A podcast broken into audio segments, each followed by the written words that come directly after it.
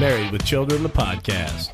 Hosted by Dustin and Callie. Follow us on social media on Twitter at married underscore show, Facebook, Married with Children Show, on Instagram, Married with Children Show, or reach out to us in an email, married with children show at gmail.com. We're always looking for guests and sponsors. If you have a name of a guest, that would be an interesting interview on the Married with Children show. Please send that information to us through social media or straight to our email address. Also, if you have a small business that you'd be interested in being a sponsor on the show, please reach out to us through an email so that we can work out a way that best suits you and our listeners. Also, if you like the podcast, be willing to rate and review us on Apple Podcasts. Welcome back to Throttled Up the Podcast. Uh, exciting night here tonight. Uh, got a, a couple drivers in studio with us, and uh, you know we've kind of pushed this out here on on Facebook Live. So excited to see if we get some people in watching us. But uh, um, you know, again, we got the races in this week. Mother Nature played with us. Uh, great night of racing. Some exciting races over there at Brownstown Speedway, and uh, you know, and and some exciting races coming up as well, Matt. Oh yeah, we got uh, starting into the meat and potatoes of the of the schedule. There, you know, the the big races coming up. This coming Saturday, you know, going to be the Born Free Forty. So that's you know going to be there. The you know the Mars Series is going to be in for that. So that's going to be a great night. Absolutely. You want to go ahead and introduce our guests that we've got with us tonight? Yeah, we got uh, the Double Zero, Jeremy.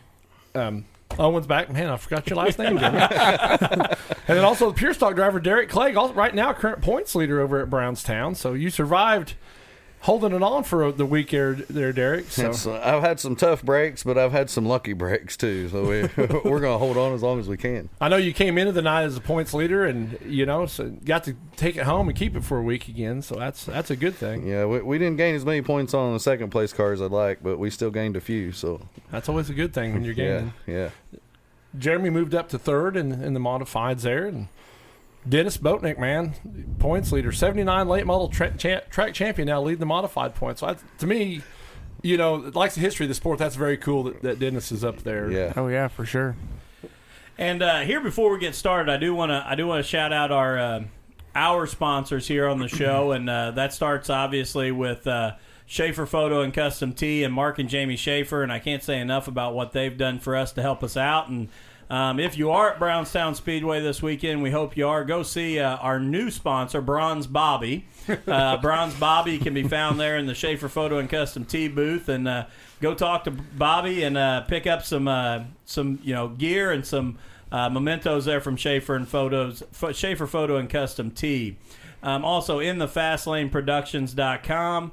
You know, a huge shout out to Ryan and Nathan for everything they do. And I say it every week, guys. If you do not have a premium subscription, you don't know what you're missing out. I, I love my Sunday afternoons after NASCAR is off of having the opportunity to go back and watch the races from Saturday night and see the things that I didn't see.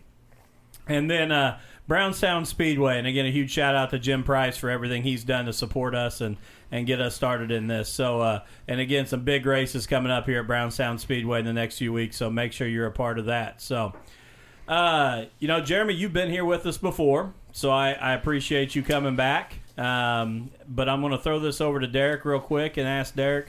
You know, we kind of warned you. Where does this passion and love for racing come from, my man? Ever since I was a kid, I always, I was probably 15 the first race I ever went to. And my dad took me to the Jackson 100, and he graduated high school with Mike Jewell. Uh, I remember uh, we, he was like, "Man, it's too so expensive to go in the pits on Jackson 100 night. You know, we'd already paid our whatever thirty dollars to get right. in the stands, and, and, I was like, I got ten. Come on, let, us go to the pits. I want to see these cars. So he took me back there, and Mike Jewell, he was the best person of showing us what was going on. And you know, back then they would switch from alcohol in the heat races to gas for to the gas features. The feature, yeah. And it, uh, I was just in awe everything that went on back there. And ever since then, I just uh, dying to get involved. And I actually I went to college at University of Northwestern Ohio. and uh, just for I took all the race stuff. That's I, which I got hooked up with my wife now, and I didn't travel with the racing like I probably should have, but that's all right too. We're we're still at the racetrack every weekend now and living the dream. I mean, Uh, She's your biggest supporter, man. I can tell that when I go through the pits that, that she's all about it, and that's oh yeah, for both of you guys. That's a great thing to have. Is is you know your significant other that that lets you have your addiction of going to the races. You know, Yeah, and it's not a lot of people don't realize the amount of time that we invest. It's we spend way more time in the garage than we do at the racetrack. Now, the racetrack is the rewarding part, but you still got to enjoy working on the cars. You know, I, I turn wrenches every day of my life for my living. And then I go home and work on the car till midnight, three or four nights a week. People are, "What are you? Are you crazy?" I'm like, "No, this is what I enjoy. You know, I, this is what's fun. We you know, see what we can build, and then go see if we can beat the next guy." And Well, and I always use the analogy, and it's it's not a great one, but I always use it as a wedding. You know, everybody shows up to the wedding, and and everything's perfect, and everybody's Yep. happy, and the food's out, and the drinks are flowing. That's kind of like racing on Saturday night. All those fans show up, and all you guys' cars look good, and they roll out, and you know you hope they run well, but we miss all of the planning and the you know the the fights and the arguments and the wrenches being thrown. We miss all that Monday through Friday to get to see you guys race on Saturday night. yeah, yeah. I mean, Sundays is normally our the most frustrating day because it's when you unload and it's like, oh man, we see the damage that we got. I didn't even know that and- happened. yeah. So uh, that wash day, is Sunday's wash day, and that's the worst. Uh, I but sent Matt a great picture today of uh, uh, a late model Yeah. spoiler. And the guy's graphic on it says Recometer, and the first part it's like green, and Yeah, it says I've seen that. you know Yeah, tap was the wall all the way to like I, I think the last one said, "I hope I still have that spare deck piece." Yeah. which, which I love that idea. I'm like, that's that's exactly how it has to be because you know, for a lot of you guys, yeah, you don't really know how much damage you got. You you run it till it you know till it won't run for you. So I can't imagine some of the times you get out and you think, oh man, this is a lot worse than what I thought. Yeah. Well, um, Saturday night was a good instance of that. Whenever we were got around uh, uh, Dalton Rourke when he spun on the backstretch, and I end up I got down and my recorder got into Josh Hayes, but it was either hit Dalton head on or bump. I couldn't see anybody beside me. I was just trying to avoid the major front end damage, and uh, that's part of it. You know, you get around them guys and. Which we've we've all been there. We've all spun on the track, and sometimes you get lucky and nobody collects you, and sometimes you're not so lucky. Sometimes you're not lucky at all. Give a shout out to some of the guys that's marked on here. I seen uh, Warren Lucas, Wheelman Jeremy Owens there. So Yeah, Wa- Warren giving you a how's shout. Warren doing today? My brother's on there. Brad Irwin just got on there. So Mark and Jamie. Yeah, and actually, uh, the funny thing is, Jeremy, just a couple weeks ago, I happened to buy, drive by. I was I was heading into town here in Crothersville, and I when I was heading in, Irwin shop door was open, and there was a trailer there, and I thought, man, that, that car kind of looks familiar, that orange, and I didn't really pay attention. When I came back out, I saw All Star Paving on the front of it, and I thought. Jeremy's car sitting down there. so, if I didn't have something to do, I probably would have wheeled in and just BS for a little bit. But uh, I was headed back with lunch for my wife, so I knew that probably wouldn't be the Probably best wouldn't work. Uh, that wouldn't be the best time for me to BS. Uh, We've all been there too, right? You stop by for just a minute, and Yeah. five hours later you go home. you go home. Yep. So eh, I I want to ask you both this question because it's something we brought up last week as we talked about Yeah. you know the loss of Jason Johnson and and you know some of the tragedies that we've seen um, in racing. Why are you both willing to go out and risk that every week? And I know Jeremy, you kind of you you commented last week on the podcast uh, or on the Facebook Live, but why is it that you guys are willing to? Because it, it is. It's a risk every week that you strap in. Go ahead. Well, I guess you know, as drivers, you don't really think about that until a tragedy happens like that. I mean, really, that's not on the back of my mind when I strap in the race car. but you know, it's just the competitive. I grew up playing sports, so I was competitive. You know, and I want to be competitive every night in racing, and it, I guess that's what drives me to be better and and take that risk, even though. You know, you, as a driver, you can't sit in the seat and think about all the tragedies that happen, or you'll never be any good. So you kind of just you put that in the back burner and and do what you can for your safety, and then and just go out there and be the best you can be on that part. So That's I. You know, we whenever Jeremy got wrecked a couple years ago, and uh, Uh, and it was scary when you see your best friends, you know, go through a flip like that. And I, I don't know Dustin Petro personally, but watching, I seen him go flipping. I thought, holy cow! Uh, And a pure stock, our cars are heavy. Yeah. And if you got some guys they're trying to build these cars lightweight and they're not safe, it's not worth that. Uh, that's one thing I'll give Irwin credit. Uh, every car I've ever been around is the safest car I've ever seen, and uh, you can only make them safe to a point. Thing, Yeah. Things are going to happen, but that's why every time I pull on the track, I pray, keep mm-hmm. me safe, keep the all my other competitors safe, and hopefully we all get to go home. when you're at the racetrack to race and like Dustin, you know, he he flipped there Saturday and you know, you've seen Barnett flip and that, that Jay Baker got upside down there in the late model last year. Does all that stuff come back to your mind when you see it when you're getting ready to go out or do you see it and you just kind of put it to the back of your head and go on? I think one of the one, worst things. I was getting ready to get in my car when Barnett flipped, and he flipped right in front of where we were parked at, and I know that messed me up for my heat race, but it happened right then and there. So you can It's not like it happened at a different racetrack or somewhere Right. else, and you could put it to the back burner. You watched it happen. You watched him, you know, hurt when he got out and everything. so that messes with your mind whenever you go up to the staging and you're just sitting there thinking about it and like, man, I don't want to do that. And how hard can I run it in there? Things of that nature. It's it's it's a scary thought. So Well, and you know, I think that you both will agree, and I'll I'll throw out this opinion, and you guys, you know, tell me if I'm right or wrong. But the competitiveness is one thing that drives it, but I think what you both experienced Saturday night at Brownstown Speedway with fan appreciation and seeing the young kids and the people that that look up to you guys for what you do has to be a part of the reason you strap in too. Oh, absolutely. I mean, uh, seeing all the little kids come up and their eyes light up and they're walking around the cars looking and uh, the, us giving them just a little bit of time, it's not near enough. You know, that I, I truly think they need to do that more. Do that a couple times a year at least. Get the we got to get the kids more involved, Yep. and it'll be uh, when uh, uh, Cowboy was trying to get everybody. What was it that night? He, they were the, they were supposed to come out on the track, Yeah. and be they were, got to draw for us Mm-hmm. or which drivers they were, and they they got a chance to win twenty dollars or Yeah. something too. And it's not about the money; it's about getting the kids involved with the drivers, and then they'll want to come back. Mm-hmm. And if every week the kids are saying, "Mommy, I want to go to the track," they're going to Yeah. do whatever it takes to get them back there. and then also, you know, when you go to school, That's right. And yeah. you know, I'm telling you at school, man, I went to to Brownstown and they did this and this. Well, I'm gonna go home and tell my mom and dad. Well, I want to go watch this too because it seemed like he had fun. Yeah. And, and you know, this new generation, they're not motorheads like like we all were. That's you know, the so we truth. got to find a way to introduce it to them. yeah. Or if not, we're gonna we're gonna miss a whole generation of, of Right. people that can be fans. Yeah. Well, and, and I think you said it the best when we asked you what where your passion comes from. All of us that have this bug of racing have that memory as a kid of what the car looked like, who the driver was, and I always say, you know, uh, Kevin Briscoe was mine, you know, in the sprint cars, and when Chase decided this year to run the one the the red and white number five for Chase Briscoe Racing and way back when the No Way Out 40 was there. When I walked through Millionaires Row right there Brownstown Speedway and that red and white number five rolled off, that was like me being seven, eight years Years old again. I mean, it was it was like, oh my gosh, this is the coolest thing ever. There's there's Kevin Briscoe's Briscoe Mobile Homes car.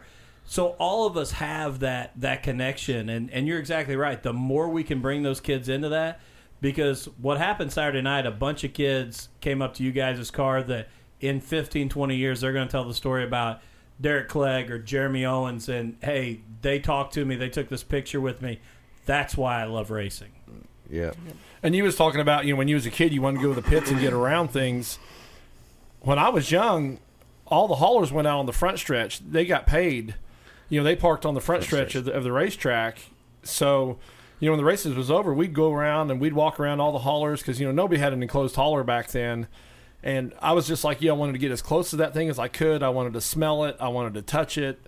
You know, I can remember I was probably six or seven walking across the racetrack, and that's when they ran the plastic bead locks and found like a half of, of a bead lock and picked that up and took that thing home. And that was like a prized possession. Yeah. You know, because it came off one of those race race cars there. So it, That's where I wish uh, after heat races that we could stop out on the front stretch and get a picture. You know, just for let us stop out there so the the crowd can see our cars a little better, and you know, Right. just anything to get the connection with kids more. And I'm gonna give Jason Heyman credit there. Yeah, I, I him old school, but Yeah. you know, I, when he won the you know the his race there, Yeah, the Scott Patman the Scott Memorial. Patman tribute race.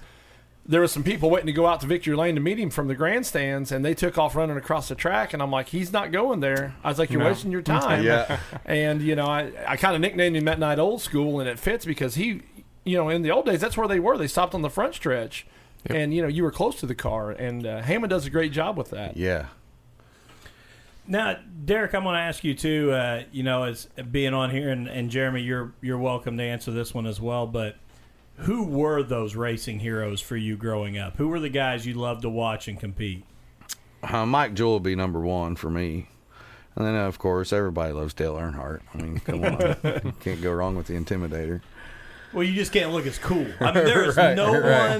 one in the history of the world that's looked as cool as Dale Earnhardt did, no matter what he was doing. Gargoyle sold more glasses just because he wore them. Oh, my but They would have never sold one pair if he never put them on. You know, but those old, those old gargoyle glasses that he wore was. Uh, And no one else could pull them off. That's No, the no, thing. No no. one else looked good in them. but Probably my other would be Carl Edwards. Oh, I- yeah. Carl Edwards started out sweeping floors in the garage, you know, and he worked his way up in a dirt modified. And uh, I mean, uh, you don't get to NASCAR without having inside track, but you know he did have that. But it, he, he also worked his way up. They didn't Absolutely. just hand it to him. I mean, he'd go racetracks and hand his business card out. Yep. You know, saying if you need a race car driver, here I am, and that's I, I used to work at a shop that he had a Silver Crown car, and he had put an ad out in um, Speed Sport News years ago, the newspaper, and he he had uh, on one of his resumes, uh, Carl Edwards had sent him trying to drive his Silver Crown car. Oh, I thought that was always like, wow, that's pretty. Oh, yeah. You know, that was neat. That is, you know, and that's kind of like the stories I, I grew up at, you know, talking NASCAR as a Stewart fan, and you know they always talked about him. He, he'd walk down pit lane with his helmet and say, "Hey, who who wants to let me drive?" You know, Yeah. I don't have a ride, but if you want to let me jump in, I've got my helmet, I'm ready to go. And I, I do think those are the cool stories you get with racing too, are the guys that um, that you know work their way up, that do all that grinding and those kind of things. And now, not to get on NASCAR, but you're getting more to the money gets you there than what it has been in the past. But you still see some of those guys that work their way to get there. Yeah, yeah, well the the true racers though. They haven't forgot where they come from in NASCAR. You know, Kasey Kahne and Larson. you know, Yeah. they're ready to go back. Right. You know, Larson wants to go back as soon as he yeah. I, I has think enough fun in NASCAR. He's ready Yeah. to go back and run full time. I think- I think that's what you see now with a lot of these guys that are true dirt guys. You know, you know, Stewart could still be running right now. I mm-hmm. mean, we we don't have to talk about all the tragedies and everything he dealt with, but Stewart could still be running at a high level right now for several years later. But he wants to just go out and own dirt tracks and own his team and, and, and play around. I I think Larson, he's not for long in NASCAR. Once he makes enough money that he thinks he can walk, he'll be racing on Sat- Friday, Saturday, Sunday nights. He'll be the next Kenny Wallace, just, Yeah. just Yep. bouncing around anywhere sure. he can. I think if he pulls off a championship, he'll be gone quicker than you think. Yeah, That's Yeah, true I too. think so too. So, And I think that's coming sooner than later. oh, I yeah, yeah. Yep. Even though he's, I, I got him in my fantasy team, and he's not, he's not lived up to what he was last year. But I'm still a fan of Larson. Maybe at the end of the year he'll I'm lift those spirits. I'm hoping. He, he's holding all off for the playoffs, Yeah, man. yep. So, Jeremy, who are some of those heroes for you?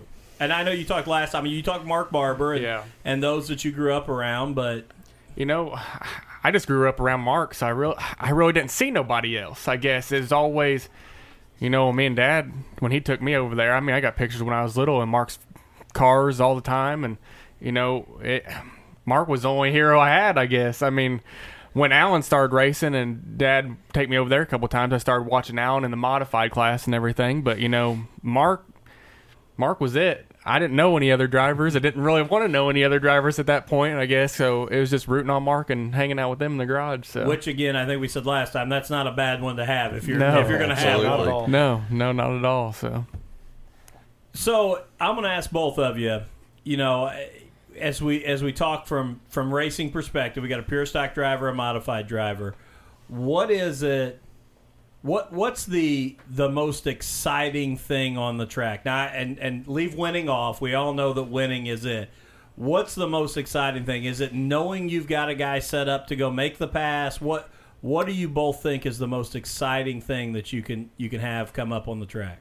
Well, I got one from last year. the best thing was that night I won that night, but had a late restart. Jacoby was leading, Boatnick was third, and I was running second. And I knew it was top dominant. I'm like, I'm gonna pick the top. So I picked the top, and I knew right then and there if Jacoby made his move to the bottom, I was going around him on the high side as pushing the car as hard as I could to try to win that race, and it ended up working out for me. And I passed him coming out of two and never looked back. But knowing that you got a good enough car that if that guy chooses the right line, you can go by him. That's I think that's the funnest thing is just sitting there knowing you you can do that. You have the traction, you got hooked up, and you're you're ready to go. So Uh, I would say uh, I'll call out Stalker, as me and him have such a good time racing, man. And we bump and we rub, and but when you're side by side all the way around the track, and you, neither one of you can get that advantage.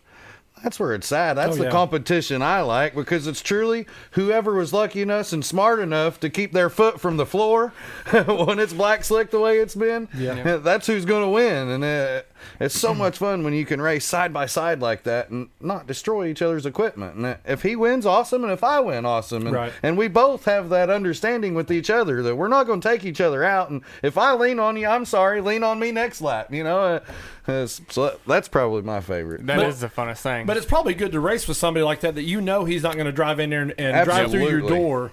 That he's going to race you. Now he might lean on you like you said a little bit, but there is none of this. I'm just going to take you out so I can go ahead and get around you, and that Yeah. that has to make it very exciting. I mean, it's exciting for us, Right. you know. So Well, that's what I was going to say. It's hard not to lean on you guys in the pure stocks because you run three wide almost every lap. sometimes I four think, wide. I think it was four wide most of the I race. was say. Yeah. If I'm there's gonna- a hole, we're going for it. I've said this every week on this podcast. I'm going to say it again. If you walk out of the Brownstown Speedway prior to the Pure Stock feature, I'm sorry. I, I, I have to call you out and say you're not a race fan because the best, some of the best racing all year long has been those Pure Stock guys. And you're exactly right. They're three and four wide the whole time. So there is no other way. I mean, you have to lean on each other. Well, Matt Boatnick said it best the last time he won, and that's what he told the fans. He said there's a whole lot of good racing outside of just the late models that, that people aren't giving it a chance. and yeah. You know, I, I think every class has great racing. And, and you know, Jeremy, I told you this before we went on the air that right now the pure stocks are, are kind of leading that way because they are three wide, they're four Yeah. wide, and like if you see a hole. I'll see some of you guys get in there. It's like this ain't gonna work, and you know, It may not, but hey, there again, it may. Well, and I want to ask you this because I think you guys in the pure stocks, a lot of that comes from you got a really good group right now mm. that that runs, you know, week in week out at Brownstown Speedway. Of you know, and you brought up Stalker, and you know, but a lot of guys that that you can race with and aren't going to tear stuff up and aren't Yeah. looking to just take you out. right. Well, um, I'm so I'm really shocked. Stalker hasn't won a race yet this year. Oh. He's been one of the few that I thought would be there, but man, every week it's truly the top ten cars any night. They have a chance to win. Oh, yeah. me, Yeah. when you interviewed me in the infield, uh, the fan appreciation. I, I said, well, I think we got a good chance at it, and well, man, I once we got going, I just was no good. I had a really bad push, and we just held on. I end up, I think, sixth, but but like you said, it goes so deep in your field man, it's that you- if you're off, just I mean, a little bit. you're You've got off. to be on top of your Yeah. game, or it's uh, the next guy is right there. I didn't know if you if you listened to Stalker's interview we had with him when he was on the show. Yeah. He, he told us that he was going to be the track champion this year. So Right, right. he better step it up, huh? and you know, and he's had he's had a ton of bad luck. Yes. And then it seems like every time he gets something fixed from the bad luck, then it's working out those bugs and getting your setup back right. And that's what I told him actually before Saturday night. I said, you know, at the Don Russ, I said you finally started to look fast. You Yeah. started to look Yeah. comfortable and fast. And I said. I, I think it's coming back around. And, and he laughed because he said, I don't want to look like a fool for what I said on your podcast. He said, he said, I'm, I'm trying to inch my way up in points, but he said, I got to start running a lot better. And, and, and again, you know, I, it, it is, it, it's tough for you guys when you, when you have something break and you got to come back and then get the setup worked out to try and get back to being fast. And as competitive as you guys are, that's, that's a tough class to do it. but even you know, Jeremy, you got you know Matt Boatnick, yourself, Ryan Thomas, you know the the occasional Devin Gilpin. You know he's showing up here and there, which I seen that he sold the elite car, so maybe that might slow him down just. A He little sold bit. it already. That's what it said that the elite car was sold. So Really? I don't know. I didn't see that yet. So yeah, but uh, Wow. You know, so you, you know you got Jacoby, Jeremy Hines. Yep. So y- your top ten also is Yeah, You- and you- and it's hard to win at Brownstown, anyways. You know, if you can win multiple times, you're doing something good over there because it seems like the track changes so much each weekend. Regardless if it's slick each weekend, it's still a different racetrack. Right. So Yeah. it's hard. It's it definitely is. So. Well, and it was cool for me and, and Matt. He, he he tells me all the time he keeps ridiculous stats about Brownstown yeah, Speedway. you, but you guys probably don't know this. I can't believe the stats I keep on all you guys. but when I was sitting up at the tower with him on Saturday night, he had the all time wins list for each class, and I just kind of started looking through it. And, and you just made the point. You know, when you win at Brownstown Speedway, it's hard to win no matter what. But I start looking down the list. I'm like, it, the top five in every class in, in all time wins list. It's legends. I mean, it's it is dirt Absolutely. track racing in Southern Indiana legends up and down that list. And then I have the list of race wins in multiple classes. And that is Right. the legends of legends there. That's, Yeah. that's guys went over and won in, in this class and also won in another class. Yep. Yeah. And I'd actually like to put a challenge out to somebody because I think three classes is the most anybody's ever won over. I'd like to see a guy try to pull off a fourth class. Randy Lyons, I seen him put on Facebook the other night. He was going to race. He just bought a Hornet. He's got a Hornet Super Stock, a Pure Stock, and is modified, and he's looking for a sprint car ride. He's going to try to do all five in one night. Oh I'm my like, you- God. Well, Hudson O'Neal it was going to race the, Yeah, the super late model, the crate, a modified, and I guess somebody offered him a Hornet, and Don told him no. But uh, but then he ended up the modified didn't work out for him either. But yeah, Hudson has contemplated, and also always thought the Fun Fest It'd be fun with that. If a guy Yep. could line it out and say, "I will race." Everything somebody will let me. Yep. You know, you can't afford to go out and buy your own. But I've got to say, No. you know, I'll let you get in here and drive these because you know the Fun Fest, you're to the point of the year that it doesn't matter anymore. So- Man, I don't know if I could do that. I'm too fat and out of shape. To be Sometimes I need help getting out of my car as it is out of one class. it's going to have to be early spring or late fall. It can't be 110 degrees. no doubt. Fun Fest would be the perfect spot. But you know, Jack Hewitt did it. You Yeah. know, at the Four Crown, he won all four classes, and you know, but I'd, I'd like to see somebody at, at Brownstown do that. You know, race, you know, win in four different classes. So. You'd have to have a lot of help that night. No, Oh my God. I mean, because you because if you're wanting to go out and be competitive in all of them, you'd have to have a crew of guys set aside for each car. Car. Yeah, yeah. That way, all you had to do is whenever you jumped out of one, they knew what you needed for the other. yeah. Uh, you'd have to look like Roush Fenway Racing rolling Yes. I mean, I'm just Yes. going to be honest. Yep. because because all you're doing is moving from seat to seat to seat to seat. have hand signals whenever you're getting out of the car. Change this, change that. Yeah. So Tim Clark's wife is our is our secretary. Well, he's she's mine still, not no longer Yeah, his. no, but uh, but uh, and I told her, I said, "Do you realize that Tim is the third all time winningest uh, super stock driver at Brownstown Speedway?" And she looked at me. She's like, "Don't even tell Tim that." She's like, "So I like I like bringing the stats out. I'm like, look, I said he's three wins away from tying and four wins away from being the all time winner over there." And she's like, "Please don't tell Tim about this don't tell him that. Please don't tell him. I, I've been shocked that we haven't seen Randy Petro out in a car this year because uh, I think he was real close to one of the milestones that he was trying to meet. I don't know if he ever met it last year. Well, or I think not. what three years ago he won his 600th feature. right So that could have been what it was. yeah, I think it was three years ago, and and, uh, and he actually got it at Brownstown. He he got his Okay. 600th win Right. at, at Brownstown. Right. So which is just a, a s- unreal number. I mean, I don't, I, I don't, I don't even care. You know what class, what you're running, to just have things go right. I mean, mechanically, as you said earlier, sometimes you you spin and you're just involved and it doesn't even matter. You know, Yeah. or somebody spins you. Six hundred is just ridiculous. That's for sure. my brother asked if Lee Hobbs tried multiple classes. Yeah, I, I remember when back years ago Lee did try that, Mike. So that's uh, he was one that tried it, but I'd like to see it in the modern era. You Yeah. know, also so. right. And you funny you brought up Randy. He walked up to the draw shack, and I looked at him and said, "You coming out of retirement tonight to race?" And he said, "I'm not." He said, "Dustin is." And then he looked at me. He said, "I'm not retired." And I said, "Oh, okay." I'm not retired. uh, I, I'd love to see him get back out in the car. He was always a fun one to watch. well, he was he raced the Fun Fest, Right. Right. so you know he he makes his appearances. I'd actually like to see Russ get back in Like the a car. car. Right. Yeah. So, you got anything else? I'm, I'm just, I'm listening. well, you know, and the thing is, Dustin, you know, I started racing pure stocks whenever he started racing pure stocks, and what didn't make sense is why he kind of went away from it because he was winning. He won the Mark Clark, I think, Twice. He's What a two-time winner there. 09, Yeah. uh, 2010, those two Yeah. years. I'm like, so he was gonna, he was probably gonna be as good as his dad, Mm-hmm. but I, I don't know what happened. And but he was always good, fun to race with too. So Oh yeah.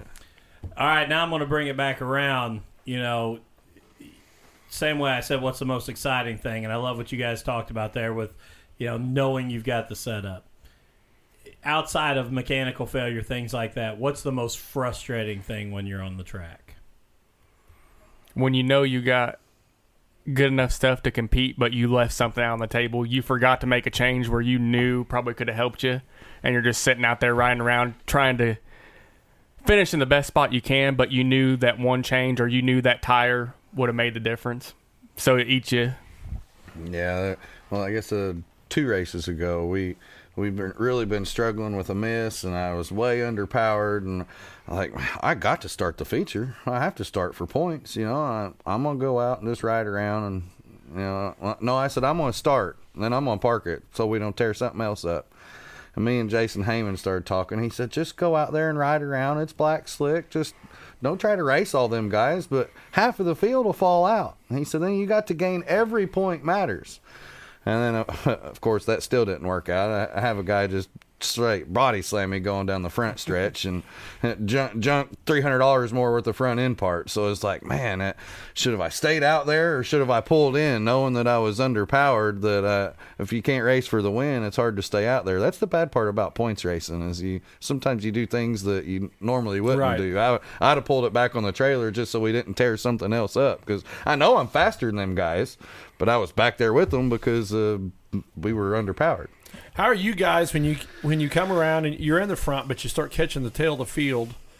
And uh, we talked about it before the show started. The guy that does not run a consistent line, Man, when you're approaching him, I mean, how do you approach that to decide even where to go to get around the guy? I truly try to. I look. I don't drive at my front bumper. I probably look too far out in front of me, really. But uh, I try to really predict what they're doing, and I I'll try to watch them a lap or two before if I can to see where they're going. And um, the one car that we lapped a few times this week, uh, yeah, I seen he couldn't hold it on the bottom. He was gonna go end up. He started at the bottom. He was gonna end up at the top. Right. So I, there, uh, one time I lapped him, I remember I started at the top and shot down to the bottom because I knew coming was going to the off he was going to the top. So uh, and you, you got to watch guys like that. Uh, I I want everybody to be able to come out and have fun, but don't bring something out there and just tear tear the leaders up. I, Right. I, I remember last year Jason Combs, the 1st 3 Mm-hmm. or four races, he got tore up every week Yes. over a lap car, and I'm like, man, my heart went out to that guy. He, he should have won a few of them races and got knocked out because of lap cars. That that gets frustrating because we all spend a lot of money and work really hard to be there, and when somebody that's I was just curious about that because you got to keep pushing, or the guy behind Oh, you absolutely. is going to go around you. yeah, But then you know you don't want to tear your stuff up at the same time trying to get around, you know, and and everybody spent their time at the, at the rear of the field for you know something or another. I've been know, that so- guy for years. Yeah, you know, and you just gotta you gotta plan your attack on where to pass that guy at. Yeah. And also, depending on how close you are with the guy that's run second or first, you got to figure out is this car going to hold that guy up, or where can I go to hold the guy that's run on the inside of me up? That way, I can get a little bit of a lead, a little bit of a break on him. So that's for sure. Because I, you know, Chad Stapleton lost the race what last year of over a lap car. Yep. You know, so it's I lost a race last year over a lap car. Yeah, yeah, yeah. You know, so you know everybody's I've been there before. Everybody's there. I just, you know, do you start preparing like? When you when you're coming out of four and they're going into one, you realize okay, in about the next three laps, Yep. he, I'm going to be at him. Do you start planning there and start really watching him more to see where Yep. you, you might get your break? Yeah, absolutely. Like Jeremy said, you got to really prepare for who who else you're racing hard with. You know, if you're by yourself, it's not that big of a deal. But when you're already too wide racing, Yep. it's really makes it really hard to get around those guys. Sometimes somebody's going to get pinched off. Right. Yeah. Now, let's say you got a lap car that, that really holds a great line. Do you sit, try to set the guy you're racing hard with up? Like try to use use that guy as a pick? Absolutely. Yeah, I don't. I don't know of anybody that wouldn't at that point in time. if that car's in the right spot at the right time, you're going to use him.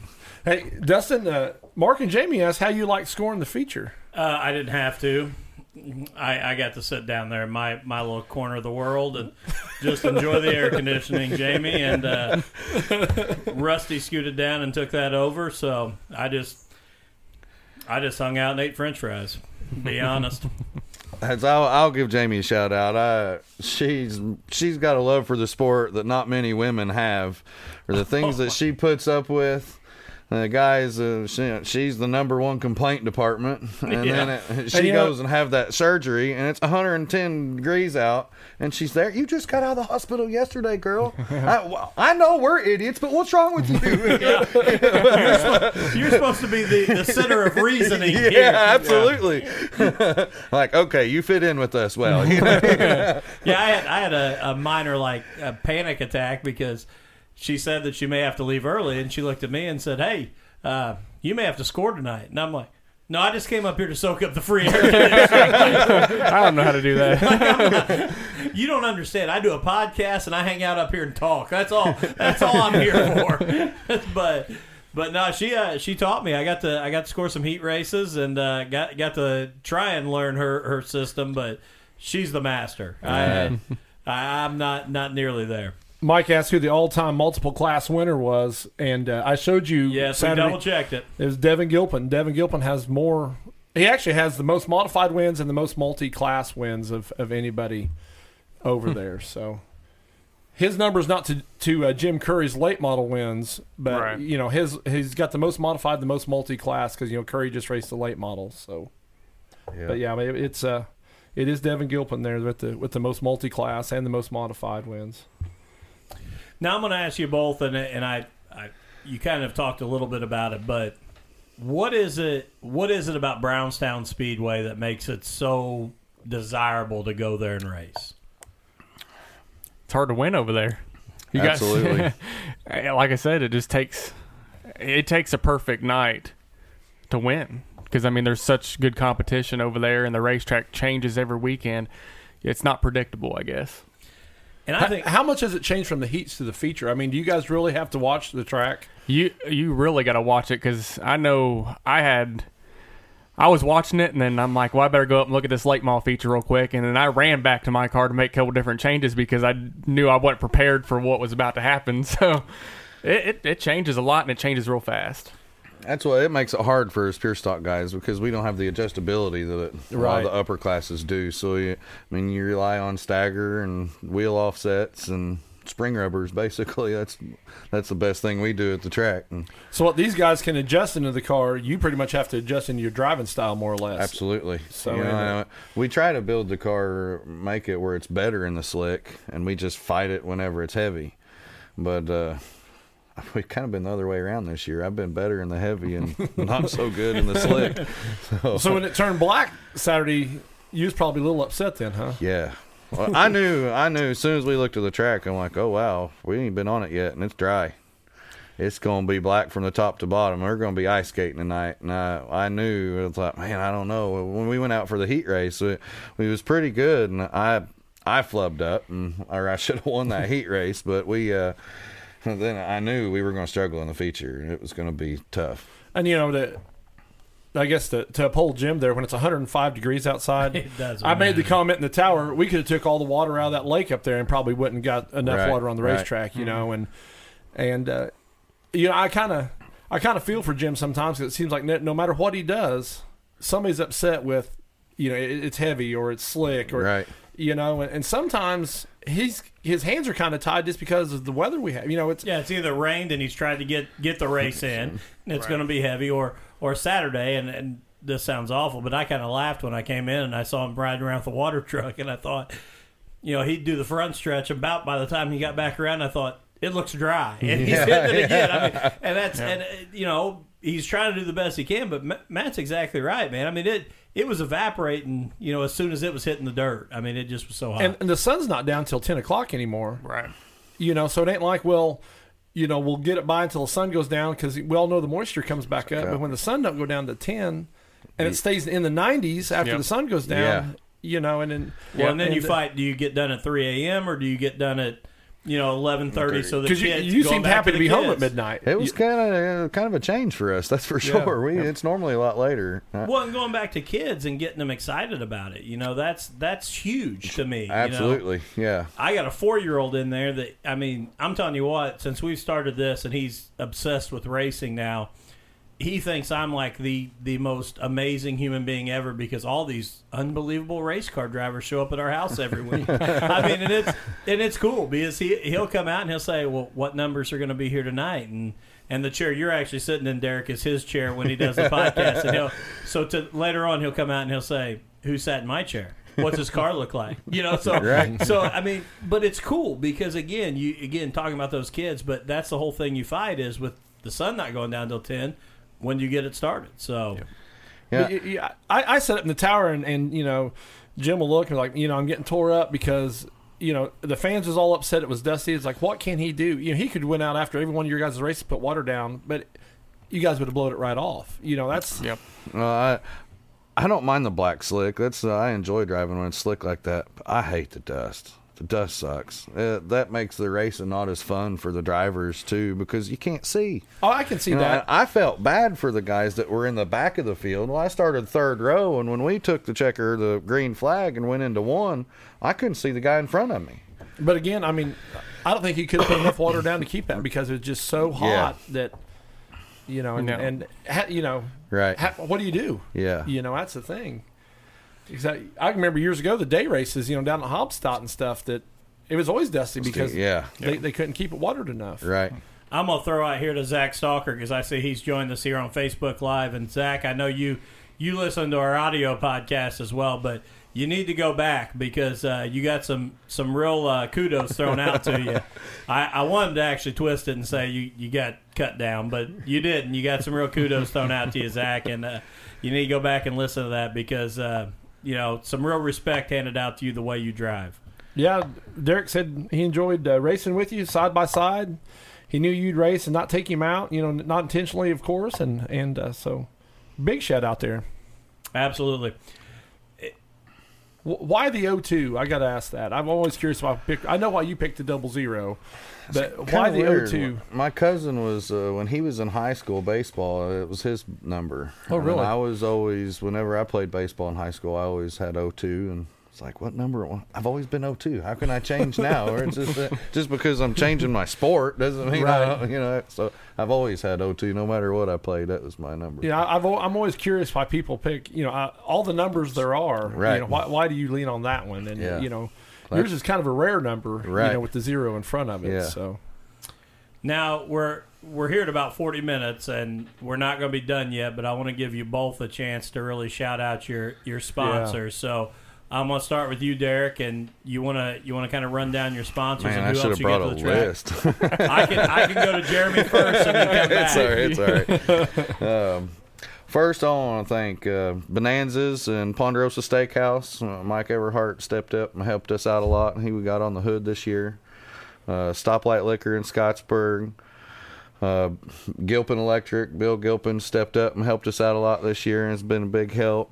Um, Boo Bishop with Bishop Oil, he's my fuel sponsor, and I mean stuff like that is big. Oh, You know, I don't have to worry about buying fuel every week. That's just phenomenal. Um my dad with Gary's Trucking Service helps. Um er, Brad Irwin with Irwin Customs. Uh, we'd always build our bodies in my garage before. Uh, Brandon Carr always helped me out a lot, and then I, uh, Irwin stepped up and we brought my car to his shop and we built my entire body the day after the North Vernon banquet. Well, we were been drinking all night. I thought there is no way we're going to build a body in one day, and we did it. And so I, that's it. And it, it's not that we changed a lot of things, but his little tweaks just made the car turn out so much better. It just that it really turned out good this year. And and then Irwin helps me out with setup, talk to every Sunday. We we always have an hour conversation. All right, Bubby, help me. yeah. what, what do we? What can we do now? It's, I'm sure you're Yep. there too. There's Yep, been many that's a for sure. times. It's, hey, help, dude! You We can't just- be racing somewhere else. You got to be with us. Just need a conference call, round table on s- Sunday morning. Um, Maybe that's when we need to move the podcast to. Maybe we need you guys to all come in here. We'll get out of the way. You just sit down on Sunday mornings, and I'll record you guys talk. We can't tell everybody our secrets. But I though. won't. I was just getting ready to say I won't release them until after the season's over. It'll be a recap. Recap. Uh, the only other ones, uh, Larry Hartwell's helped me out a lot this year. He, uh, and he's not on the car, but uh, just personally and, and with parts and giving me advice and driving advice. Um, and I think Pewter Hall, they they help out a lot. Cowboy and Darla both are not only are they friends to me, but they're great car sponsor and they're a great class sponsor. Yes. I, I mean they they do phenomenal things for our class that you don't see any other sponsors do. I think that's really cool. I mean, like you all giving bonuses for the heat races. That's awesome, man. Get you know a lot of us racer, racers struggle every week. So every even if it's ten dollars, every little bit helps out a lot. Um, And that's you know that's why we do that is we know that you know Right, we're, right. we're close enough to the heartbeat of the sport that we know none of you guys are getting rich. You know Yeah. it's you know th- there are some in racing that are Right. but you guys and, and you're our local heroes because when I was a kid, those guys was way more important to me out on Brownstown Speedway than ever was on NASCAR. You know because I I, I felt like I knew them. I seen them every Saturday. Mm-hmm. And I thought I knew them, so whatever we can do to help you, and we try to also. So Well, and the and the other thing is, I want. See what Brad said? I appreciate I appreciate you guys taking the time, you know, to come out. And Jeremy's been out here twice, and and Derek, you're welcome anytime you want to come out and you know hang out with us. But I, I appreciate you guys, so that's a big reason why we wanted to throw it back out. And and you know, n- no knock on any of the other drivers, but there's no doubt when when I when we've thrown up that money. There's guys that we're, we're pulling for, For, because right. they've come out, they've supported us, they've given us their time, they want to be on the podcast, and you know, and, and so there's there's no doubt. I, I laughed and told Jeremy before, man, I was I was pulling for you in the heat race. If I was going to hand somebody one, I wanted to hand it to you. Yeah. So so it is cool for us to be able to help you guys out and be involved. One of my responsibilities is do the booking, and you wouldn't believe the people just tell me no. You know, they, they're nervous. They want, and it's like, this is for you guys. right. You know, we're here to make you guys be known. It ain't about us. Right, You know, so It's been you know. it's been fun. I didn't know what to expect coming up being my first time here. It's it's a good time. Go ahead. Let's throw out let's throw out your your sponsors as well, Jeremy. Well, I got to speak to Brad Irwin's thing real quick. What he means by that is, I actually called him after the. It might have been after while the late models were going on. It was talking to him while he was sitting in the car in lineup chute with his helmet on, and Blake's passing messages back and forth to me and him, trying to figure out what changes we need to agree on to try to make something happen. But uh, you know, Brad does a lot for a lot of people. And he's done a lot for me. I wouldn't be where I am today without him, you know. So a, a lot, a lot goes out to him. You know, he helped me build my car. He helps me so much. He helps everybody so much. So you know, he he's definitely a big part of my racing program, and I can't thank him enough. Um, Bill Gilpin, Gilpin Electric and Generator, Bill, Mike Lugo, they come every weekend. Michelle and um, Victoria, they come help me sell shirts and stuff like that. So, you know, they help out a lot. All Star Paving, Kevin Hallman, he's right down there on Oh, yeah. 31. oh pothole. Yeah, he's been with me since he's been with me since the beginning. So, you know, I can't thank him enough. Um, Peter Hall came on this year. Can't thank Curtis and Darla enough for that. Um, Travis Kern, P3 Graphics, um, Ride Auto Parts in North Vernon. You know, they've been with me since the beginning as well. Um, just everybody that you know has a hand in that. You know, it, it makes a big difference. Miller Pest Control, are they still in your car? No, haven't been. I, I think Billy's been working on him, but They need to be because I thought they still were on your car because they came out the other day and did a heck of a job at my place. So I know he does a lot with the Clarks. But I, I think Billy's been working on trying to get him on my car too. But uh, they, they right there. If if uh, if he and I know he started listening because when he came out and he saw my setup, he said, "What is all this?" And I I said, "You know, Jim," I said, "Here here's all the stuff." So. I know he's listening, so he needs to jump on board right there. J- Jim does my house too, so he definitely needs to jump on board. Oh man, he, he is. Uh, I, I'll give him credit. I gave him a huge shout out on Facebook today, man, because my wife was about ready to strangle me because the ants that were were, Yeah. were running around, and I called him, and he came out like within the next day. I was like, Yeah. he's like, when are you free? And I'm like, can you be out here tomorrow morning? He's like, yeah, no problem. And he sprayed once, and we've not seen a bug in the house since he's been here. So He Can't made my that. wife happy, and if, if, if you can make my if you can make anybody's wife happy, life is good. Yeah. So huge shout out to That's to Miller sure. Pest Control. But um, He's a good Hayden boy too. Absolutely. And Justin Bowling jumped on, and uh, you know, I, I want to say first of all, congratulations to Justin. Justin won our uh, uh, Schaefer Photo and Custom T uh, 20 by 30 frame print uh, when we had the contest here a little while ago, and. Uh, you know, Justin, I want to say before we actually got on the air, we were talking a lot about you as well, and uh, you know how impressive it is that you've went from going really fast or really powerful, I guess I should say, in a straight line to going really fast and turning left several times. And uh, you know, shout out to you, Justin, for everything you've done. It's been a heck of a year. Yeah, for sure. No, I also got to thank Cassie. I think her and Michelle's sitting at home right now watching it. Cassie had surgery this morning, so Oh wow. she's in a little bit of pain, but I think uh, Michelle's keeping her company right now. So I got to thank her. She, you know, I don't thank her enough, and I, I, I'm surprised she lets me get by with that. But you know, um, she really sacrificed a lot for me to do what I do. So you know, I can't thank her enough either. Yeah, and I'm going to ask you both too because it's it, it is um, it is interesting, and and in everything you do. And I I coached football for a long time before, you know, getting into administration, and um, and I want to say that you know who are those other people outside of sponsors that that help you get to the track? And I know you you just brought up you know Cassie, but who who are the other ones that that help you get to the track? I mean, really, everybody that sponsors my car helps in some way. You know, Blake Barber, he comes with me a lot when Mark's not racing, and he's a big help when he comes too. You know, it's it's nice to have somebody to bounce ideas off because Blake's knowledgeable. He, he mm-hmm. might oh, he, Oh yeah. he might not you know be as knowledgeable as most, but he's been around long enough and he's helped Mark long enough that when he comes and I don't have nobody else, I'm bouncing ideas off Blake.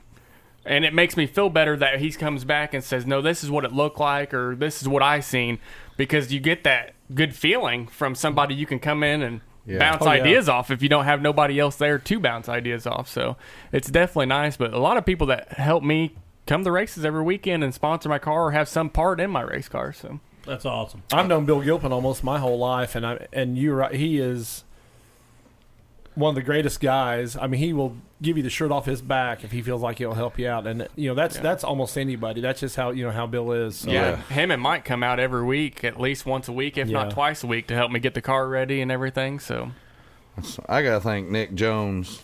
He he's been racing with me since I started, since day one, and uh, and uh, I wish I had a penny for every hour we've spent in that garage working on the cars because uh, I, every week, it don't matter if it's 110 or if it's in the winter and it's zero, we're still out there uh, thrashing, getting stuff ready, and uh, they don't they don't get to make it to the track every week. But hey, everybody's got lives they got to Yeah. do. They can't I can't expect people to be there at uh, and it's him and Brandon Carr. Brandon has been a big help to my program too. He keeps his car in my garage, so we.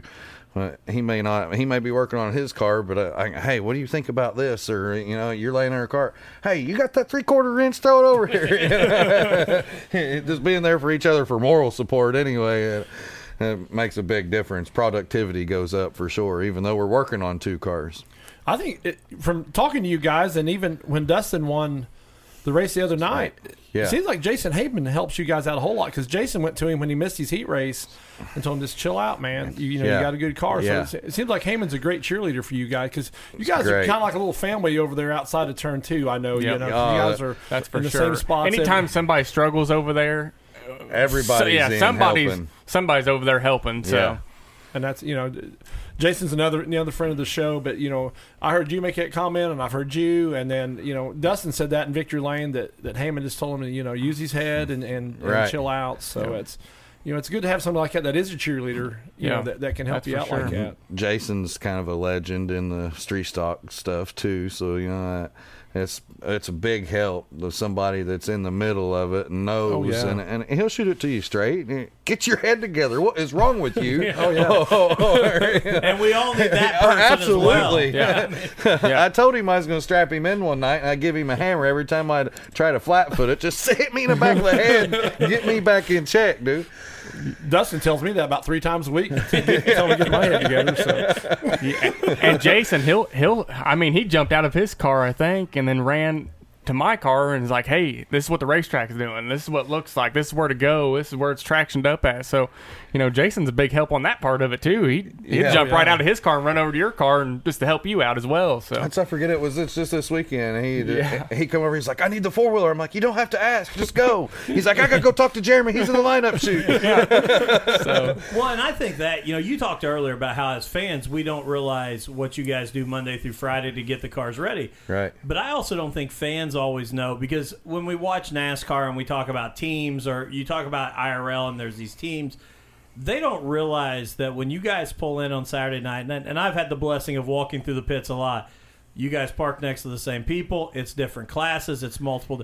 But Yeah. the the family aspect Yeah. that comes out in the pits that it does, and even even in the same class that you can break apart, and your competitor that may know that man, if I hand, I've got a spare, and if I hand him this, it may cost me this race tonight. He'll hand it to you because he'd rather race with you than win and you be on the on the bench. I mean, That's for that's sure. that's the most Yeah. amazing thing about the racing Yeah. community. And I've always seen it like that. You know, back you know years ago when I was in the pits a lot more, I always seen, you know, it might be your your hardest competitor, but you're going to give them that part because you would rather race against them yeah. and know that you can beat him than think, well, I beat him because he was brother. I know one correct. night Jacoby was having issues with his power steering, had a line that broke off or something. I actually sent my brother home to get another power steering container out of my garage and come back because I'm just like that. If somebody needs something and I have it, eh, even if they race in my same class, I want to race. I, I came there to race them, not for them to fall out and not race against Yeah. them. Oh, that's yeah. no that's no fun for me. Well, and it goes back to when I asked you the question of why Brownstown Speedway. You know, because, eh, and I, I hate, I don't want to be negative about the racing community because I love it, but there are guys that that find the tracks that there's only certain driver. You know, there's a Right. small car count. They'll go because they know it can be competitive. That's what I appreciate about what both of you said. Why? Because it's hard to win there. I want to go to the place it's hard to win because it means something. I've always said if you can win at Brownstown Speedway, you can win anywhere. Absolutely. I don't care where you go. And Jeremy Blake says that we can't keep you out late because he don't want you blaming us for the golf game tomorrow. So Yeah, yeah. and thanks for the happy birthday there, Blake. Uh, Blake, I'm just going to call you out right there and just say that Blake, if your if your mullet gets flapping in the wind and in your eyes, your your golf game may struggle as well. I hope I hope the wind lays down, Blake, because if that mullet comes back around.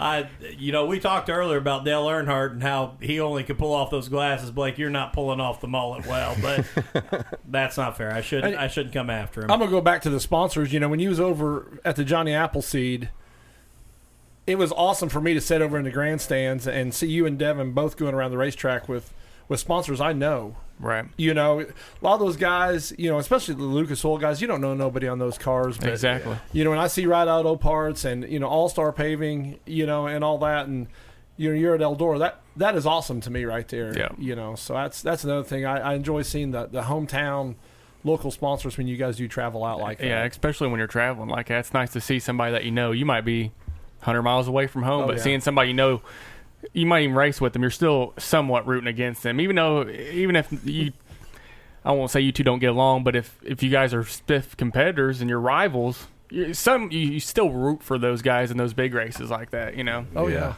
Well, it's it's the it's a David versus Goliath thing, you know. It's Right. it's these, you know, and that's what's so cool that you know my experience being at Eldora is walking through it, and I immediately want to pull for the guys that don't have the the huge haulers, don't have the huge teams that are you know that they're sitting in the air conditioning all day playing iRacing or whatever, and and somebody else is getting it ready. I mean, the coolest thing, and going back to you guys, that's why I love the Saturday night, you know, local shows is you guys are thrashing on your cars as well. You're not just a shoe. You're not climbing in and just hitting the gas.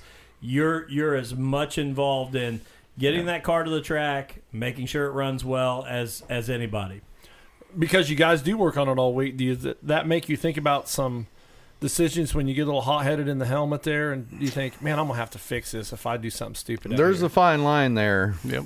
but uh, you really got to control your temper at times because you know the majority of it comes out of our pocket, and we're the Yep. ones that's got to fix it. Right. So, uh, and that that that hurt me really bad to begin with in my racing because I I wouldn't put my nose in where I should have a lot of times. Uh, I think I'm trying to get better at that, but uh, I mean, it, it would me. You know, I think, man, if I screw this up, I might not be able to be here because Yeah. well, last year you had, you tore your car up, or Bad. you didn't get to come back for about what three weeks, maybe. Yeah, yeah. So you know, and that would probably be on my mind. That's probably why it's a good thing that I yell on the microphone and I don't drive because I'd be thinking, oh man, I you know I just tore up a hundred dollar part. And that's one of the things you think about. I know I do, mostly with my motor, just because I, I guess I don't have enough money to go out and get another one. So that that weighs on my mind a lot, and that's I tear the thing down most of the time in the garage just to check over everything. But um, you think about that whenever you're paying for all that stuff out of your own pocket. It's like, man, I let's, let's make it through another night. Let's make it through another Oh, night yeah. because it's scary sometimes. yeah.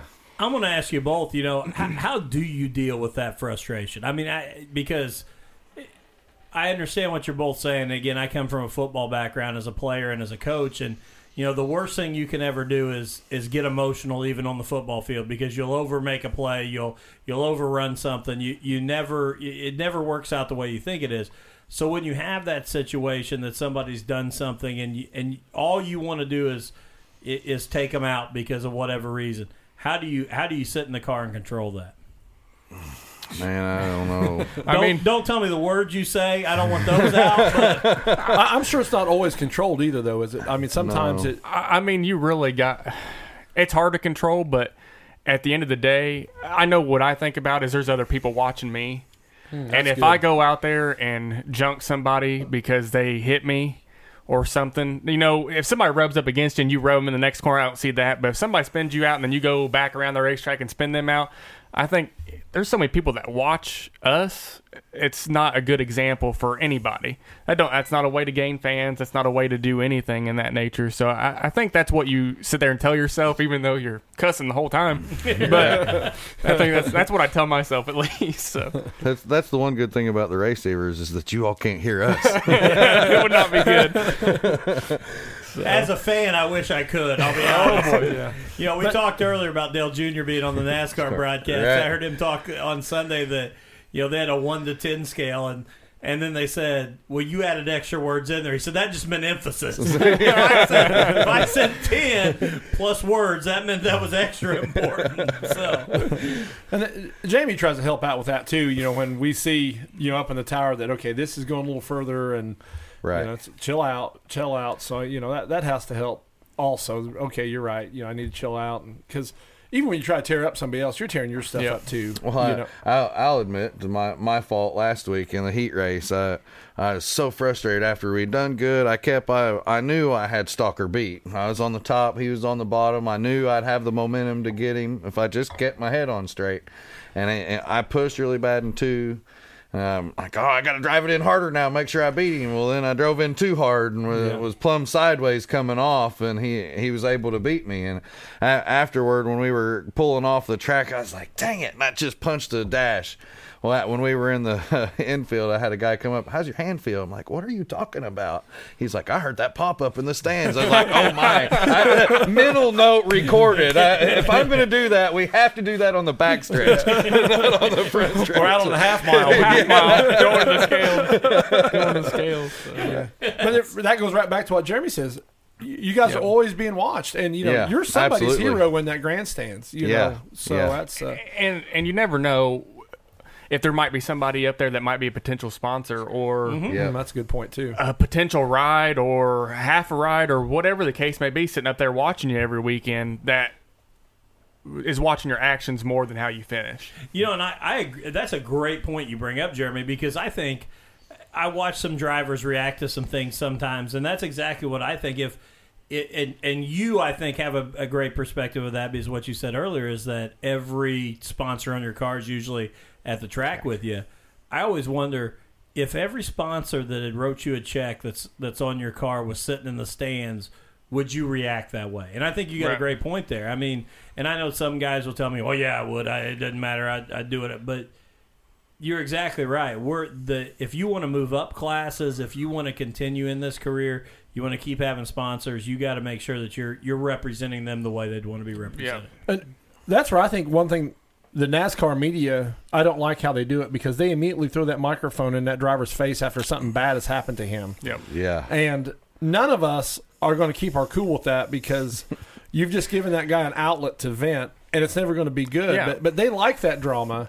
where That's sometimes- ratings for them. Yeah, let them go cool off, and you collect their thoughts, and then come back and talk to you. Because Yeah. I've never agreed with that of running over there. Right, you know, when something bad's happened, said, "No, "Tell me about it." Yeah, it'd be no. di- It'd be the same way if you did it at Brownstown. Oh, yeah, if yeah. somebody got wrecked out, you, you stick a microphone in the front of their mouth. I mean, they're gonna speak what they feel right then because they're Yeah. still in the moment. Yeah. they, are not thinking. So Yeah, that's I've never agreed with that, and, and it's Yeah. great ratings for them because you know everybody likes that drama, but sometimes I think it shows the bad side of the sport. I agree.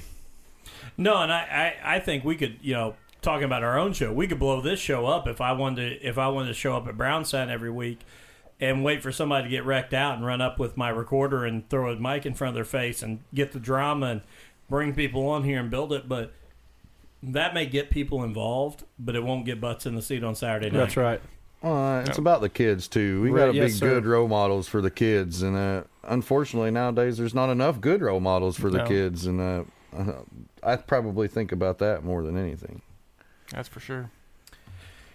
So, I what I'm going to ask you both, and I, Jeremy, I probably already asked you, but Derek, I'm going to ask you what when you when you look back on on your racing career, what's the one moment that stands out? That's the the most exciting thing. I know I ask you what's when you're on the track, but what's the the crowning moment for you in your your racing career? And probably be well, naturally the first win. I was fortunate enough; my dad was there with me, and my wife was there with me, and uh, all my family being there.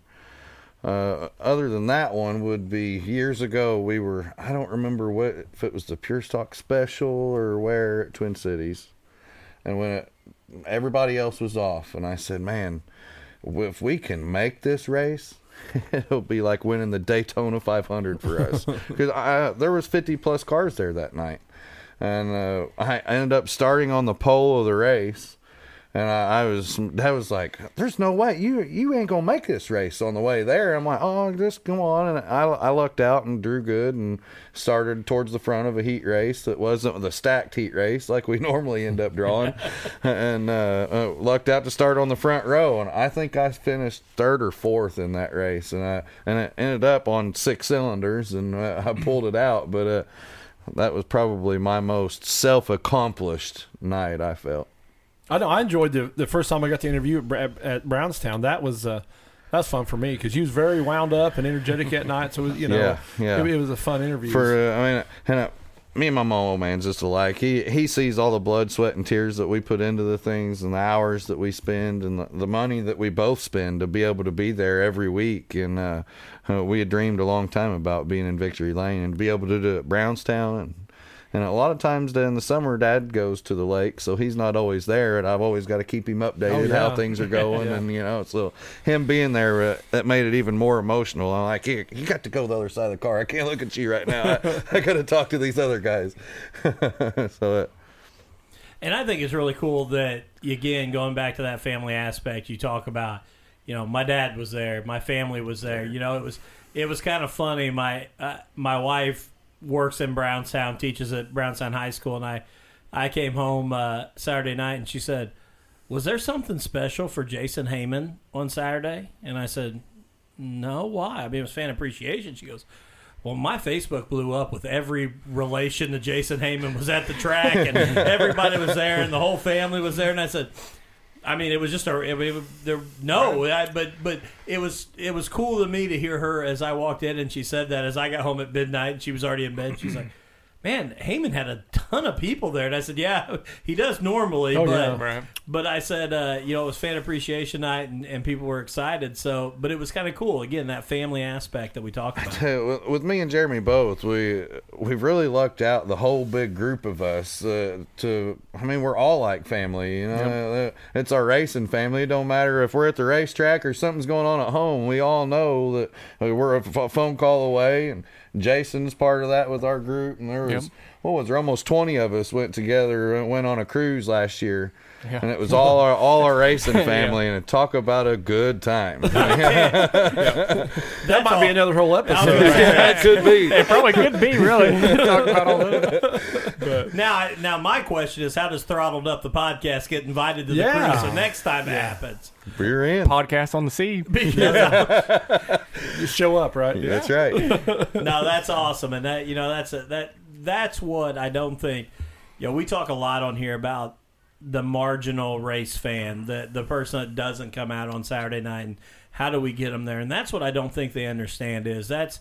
You know, I, I, I tell my wife all the time. My son right now desperately wants to be a race car driver, and and I hope he continues that passion. But what I tell her all the time is what you don't realize is, and I think you've brought this up before. If if if he's at the track on Saturday nights, I know where he's at. Yep. Mm-hmm. And you know, it's exciting for me to see him have this passion, and you know, it's it's kind of funny. And, and Gilpin's been on here a couple times with us, and his my son's favorite color is yellow, so he loves the one G. Um, even though I've I've been on record saying and got called out that the double zero modified is the best looking car there is. Sorry, Derek, um, but he come out after after Devin was here the last time, and he said, "I want to I want to drive a go kart, and I want to be the one A because his name's Alan.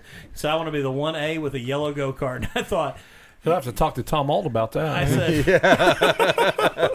my first thing was you. If you're gonna run a one number one in yellow, you better go talk to Devin and see if he's gonna help help support us. But uh, but no, it, it is. It's cool to see kids like that that are excited about this sport because, like I told my wife, when when you get involved, you know, and, and I know that Matt feels this with with his stepdaughters. You know, it, they can they can run the the track, and you know, there's 150 eyes on them in the pits. You know that people are watching them. You know that people know who they are, and and that's a really cool thing about it. Yeah, because I don't know if you guys know that or not. My 11 year old is in the pits with Aubrey Egan Yeah. all night long. Okay, I didn't know that. Yeah, she when we get to the track, she goes to Aubrey's and, and I go to the tower, and uh, yeah, she she's part of Aubrey's crew, and uh, you know, right there, that's another great role model for an 11 year old girl. that- that- That, she can look at Aubrey and say, I can do this because she, you know, and even Allie, you know, they both are doing this Yeah. That I can do this, and Yep. she has it in her mind, you know, because she said, when can I start racing? So we've told her 15. Well, she's 11 now, so she's counting it down. That we're getting close to 15, you know. So Yeah. Daddy's gonna have to get in that Yeah. pocketbook. and it and it's crazy. Like I know my family. I don't have none. Not a whole lot of my family comes to races every weekend. My mom Yeah. and Jeff do sometimes, but I have other family that's there all the time that I grew up with. You know, we got we're lucky enough to have a big family that parks next to Oh, each yeah. other every oh, Yeah. weekend. Yeah. You know, Mark and Lori and Blake and Ashley, they they've been my family since you know day one. You know, so it's different family, but it's still all family, and we all help each other out whenever we can. So it's it's nice. It's it's a good feeling to pull into the racetrack and have that. You know that person next to you know something happens or something goes wrong. They're going to jump in right there and help you, regardless if they got something to work on on their car or not. So But you, you don't have to be born into a group of people to be family. no, No. that's for you know, sure.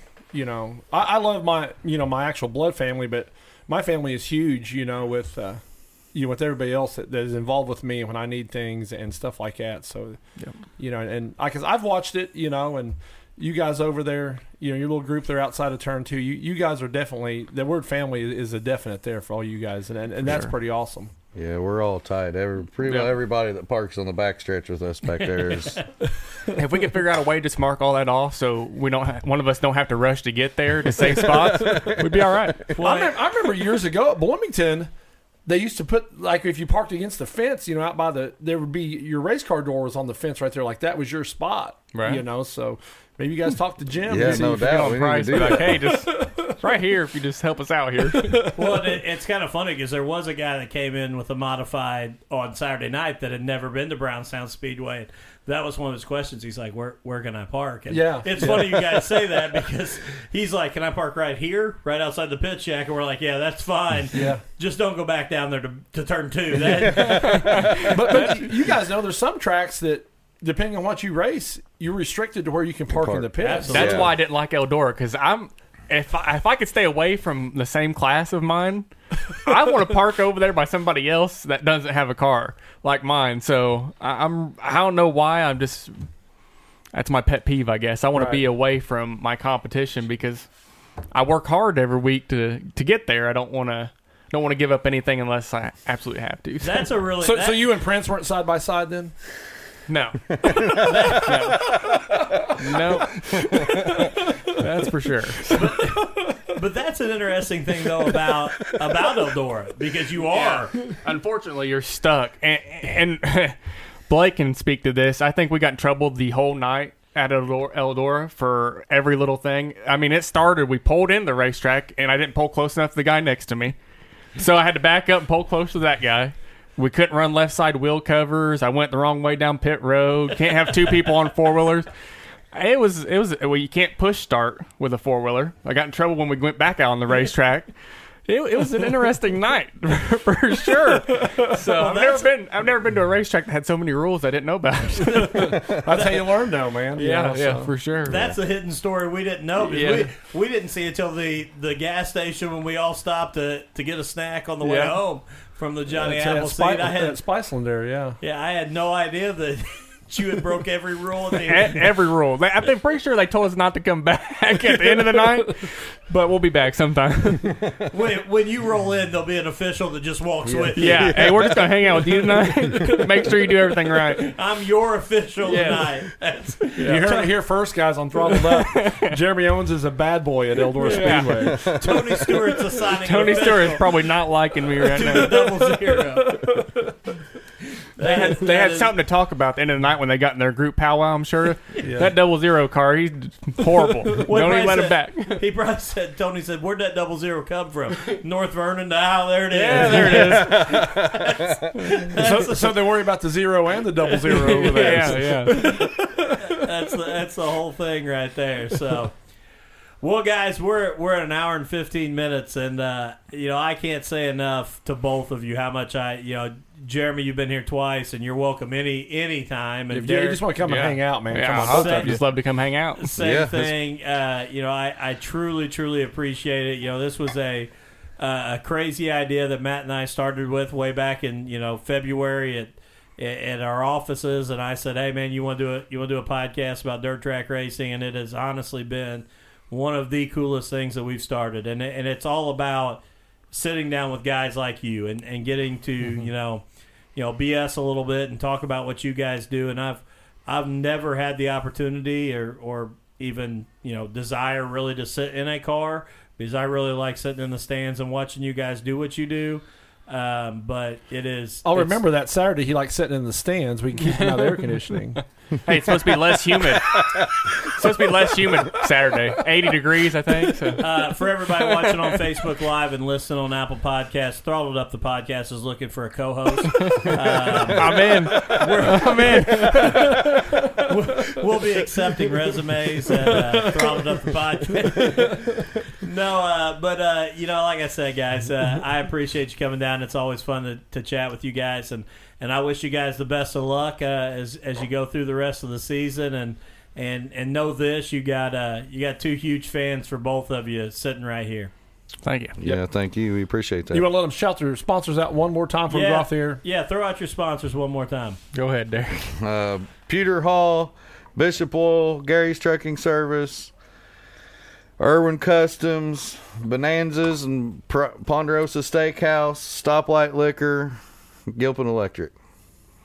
Gilpin Electric, All Star Paving, you know, Brad Irwin, Irwin Customs, Pewter Hall, Travis Kern, um, Right Auto Parts, Genesis Shocks, Franklin Rear Ends. Um, if I missed anybody, I'm sorry, but I think I got everybody. And, and your guys' wives. Absolutely. That's for yeah. Yeah, I, I've always said the way we got all this started was I came home with an idea on a podcast, and I brought my wife in. and I thought she can't question me if I buy stuff if she's involved. So that's how that's how I ended up with two of them. But uh, you know, and, and then to our sponsors, obviously Schaefer Photo and Custom Tee, and uh, you know I see. Uh, Mark and uh, Jamie there. Jamie said, "See you Saturday, guys," and and we can't wait to see you over at uh, the Brownstown Speedway. Um, and uh, in the fastlane and also along with uh, Brownstown Speedway and uh, Jim Price. And again, thank you to all the, the stuff that they do for us. You gonna be at Scottsburg sun, uh, Sunday? We'll see how Saturday night goes. I hope so. I want to win that race at Scottsburg so bad I can't stand it. I finished second the last two years in a row. And I know you have. I, So uh, Because you know, all of us that work at Brownstown, we go down there and work that show. show, So yeah. you know, it's uh, we'll Yeah. we'll be there one way or another. it may be one of them all nighters. right on, right on. Hey, you you've got some new family members here, so if you need somebody to help beat on the car on Saturday night, let me know. I'll, I'll I'll swing down that way, and I I don't know a whole lot, but I can swing a hammer. Hey, as long as you can hold a two by four and swing a hammer, and you can fix dents. All right, guys. Well, hey, thank you to everybody on uh, Facebook Live. This is by far uh, our most uh, oh, yeah. successful and consistent, uh, you know, uh, show, and uh, I appreciate everybody that's been supporting the podcast. And again, um, uh, you know, I appreciate you know the support and everybody that's out there. So thank you guys.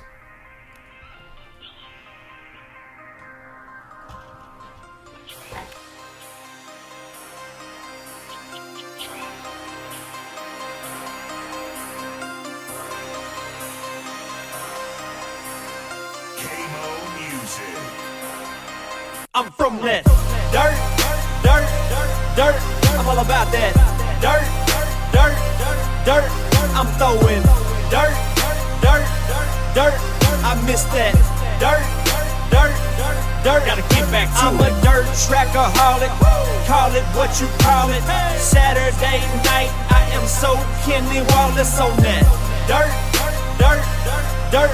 I miss that dirt, dirt, dirt. Gotta get back to it. I've been the Kenny Wallace of the rap game.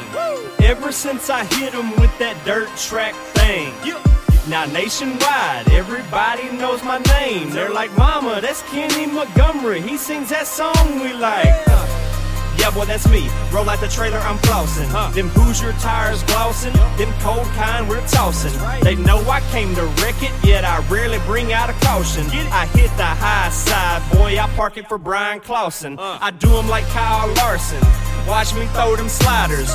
Party in Victory Lane, and y'all boys ain't invited. Your mama gets excited when I pull up to unload. Even your grandpa talking about, man, that boy too cold. We don't sit on 24s, we don't ride on spinners. Uh-uh. I'm posted up on them 15s with platinum dirt defenders. Got kids up in my window like, hey Mo, are you gonna win it? Uh-huh. Yeah, I hope y'all brought some stamps, cause y'all know I'm about to send it on that dirt, dirt, dirt. I'm all about that dirt, dirt, dirt. Dirt. I'm throwing dirt, dirt, dirt. Dirt. I miss that dirt, dirt, dirt. Dirt. Gotta get back to I'm a dirt trackaholic. Call it what you call it. Saturday night, I am so Kenny Wallace on that Dirt, dirt, dirt, dirt. I miss that dirt, dirt, dirt. Gotta get back to it. I just won hot laps for the third week. Lil Dave said he thinks we're in the first heat. So I go and check the board on my bike, sitting outside pole. Y'all know what it's looking like. W, W, that's another George W. Hit him with that half a lap, like dang, what gear you running, dude? And where'd you get that fire suit? Man, I like that stitching. Velocity USA, hey, just tell Brad that I sent you. I'm shining like I'm rubbered up and I'm smiling for the pics. Y'all boys be looking tacky while I stay looking slick. Oh, Four new rims, no new friends. They never know what I'm planning. And mama just gave me them eyes like, dang, baby, you looking handsome. We pray and sing the anthem. Nobody takes a knee. Uh-uh. We stop and show respect, cause we're all proud to be from the land of the free and the home of the brave. Y'all better wake up and get it. Uh-huh. We're making America great again. Let's all go out and kick it on the dirt, dirt, dirt. I'm all about that dirt, dirt, dirt. I'm throwing dirt, dirt, dirt. I miss that dirt, dirt, dirt. Gotta get back to it. I'm a dirt trackaholic. Call it what you call it. Saturday night, I am so Kenny Wallace on that dirt, dirt, dirt. I miss that dirt, dirt, dirt. Gotta get back to it.